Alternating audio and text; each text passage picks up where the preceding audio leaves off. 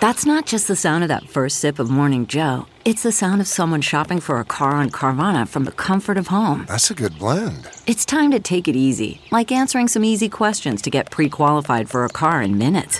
Talk about starting the morning right. Just like customizing your terms so your car fits your budget. Mm-mm-mm. Visit Carvana.com or download the app to experience car shopping the way it should be convenient, comfortable. Ah. Good morning. I'm Kelly Hoskins with your St. Louis area news powered by Bommarito Automotive. Illinois police keeping a close eye on parking lots at holiday season to ensure drivers follow the rules. They're cracking down on drivers who illegally park in parking spaces for people with disabilities.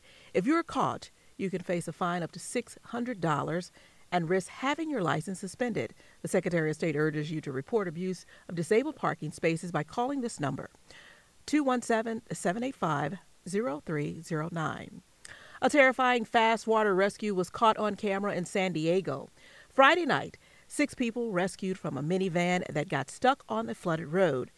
It had been closed since Thursday because the San Diego River is so high, with barriers clearly marking the road as closed but it's a popular way to exit nearby Fashion Valley Mall. Luckily, there was a river rescue crew close by. They were equipped with rafts, which were used to rescue the five women and one man inside. No one was injured. From the Fox 2 Weather Center this morning, we see some spot showers and breezy conditions through the afternoon. The highs will reach 60. From the Fox 2 Newsroom in St. Louis, I'm Kelly Hoskins. Have a great day.